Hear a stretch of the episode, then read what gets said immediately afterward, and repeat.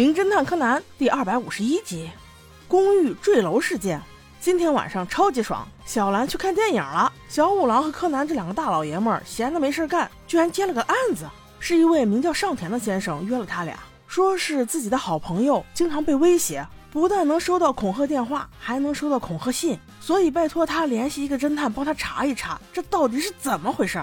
几人约在一个咖啡厅里见面，上田先生一副斯文做派。对烟味特别敏感，搞得小五郎叔叔终于觉得有些愧疚了。熄灭烟之后问道：“那你的那位朋友住在哪里？我们方便跟他见面吗？”上田先生看了一下表，说：“我跟他打个电话确认一下吧，麻烦您稍等一下。”于是拿着手机走到很远的地方去打电话了。这操作就让我奇怪了：你在侦探面前约当事人，跑那么远干嘛？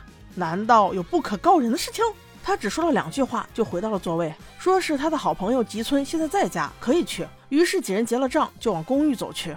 边走，这个上田边说：“最近这段时间，不但威胁信不断，而且吉村还老觉得有人跟踪他。我和他不但是好朋友，而且还是邻居。我家住在六零一，他家住在五零一。”正说话间，他们已经走到了公寓的大门前。小五郎正准备再问两句关于吉村的情况，没想到突然听到一声巨响，砰的一声。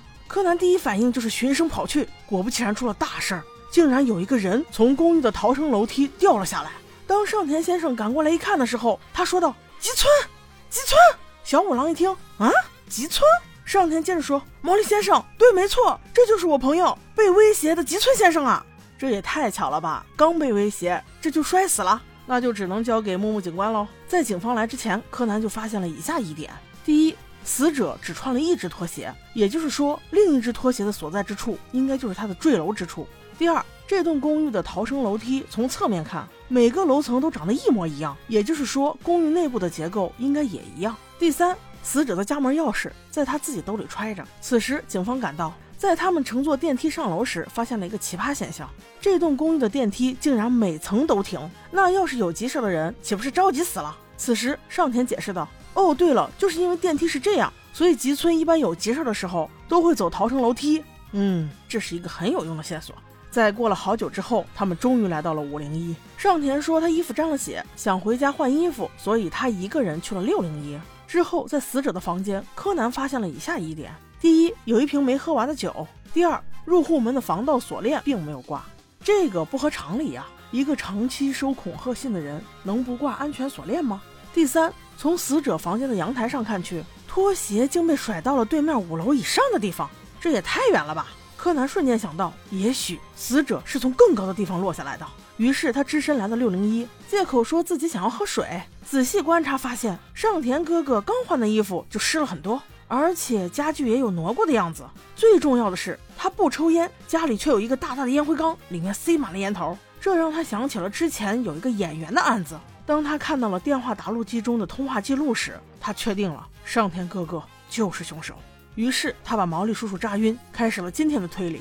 原来事情是这样的：上田先是六点半的时候约了毛利叔叔在公寓附近见面，然后再把自己的公寓六零一整得跟五零一的家具位置差不多，最后就是把门铃弄坏。做好了这一切之后，他就去五零一找死者喝酒，把死者灌醉，然后带到自己房里，这样就能让死者醒来之后误以为这是自己家。之后又点了一束花，让外卖员七点整的时候送到六零一，自己却在六点五十五分左右的时候给吉村打个电话，把他叫醒，告诉他最近恐吓他的人已经上楼了，让他快逃。估计死者还在懵懂间，就听见门口有人砰砰砰敲门。对，没错，这应该是那个送花的。门铃摁不响，所以才敲门。但死者肯定误以为是恐吓者，于是此路不通，只能走后门。想都没想，就轻车熟路的从阳台跳了下去。他哪知道，此时已经不是五楼了，而是六楼，肯定没有熟悉的楼梯，而是一坠到底啊！直接摔到地面，就跟领盒饭了，连辩解的机会都没有。这也可以解释为什么他的另一只拖鞋能扔得那么远。听到了这一番推理的上田小哥哥立刻问道：“你有什么证据说是我？怎么会是我呢？当时我是跟您在一起的呀，我是有不在场证据的呀。”毛利却说：“可是你也有杀人证据。”小哥哥一脸疑惑：“你说我有什么证据？”小五郎接着说。证据当然就在这两个房间的电话里了。高木警官，麻烦你查一下五零一和六零一的电话通话记录里，在今晚六点五十五分的时候，哪一部机子有与上田先生的通话记录？高木闻言，立刻转身就要去查，可是却被上田小哥哥拦住了。不用再多此一举了，我承认，吉村确实是我杀的。我是因为投资失败欠下了很多债务，所以才和吉村两人商量好拿学校的药去卖。哪知现在我不想干了，吉村却天天逼我，否则他就要搞得我身败名裂。所以最近他遭威胁，我想不如就将计就计，万一成功了，便可一世无忧啊！哪知竟是这一个电话的小疏忽。唉，我跟你们走。说到此处，木木警官为他做了个总结。你根本就不值得同情，没有任何理由可以成为杀人的借口。我觉得这句话似乎说的有点武断，不过站在警察的角度，面对正义，我们还是要守住底线的。好的，我们下期见。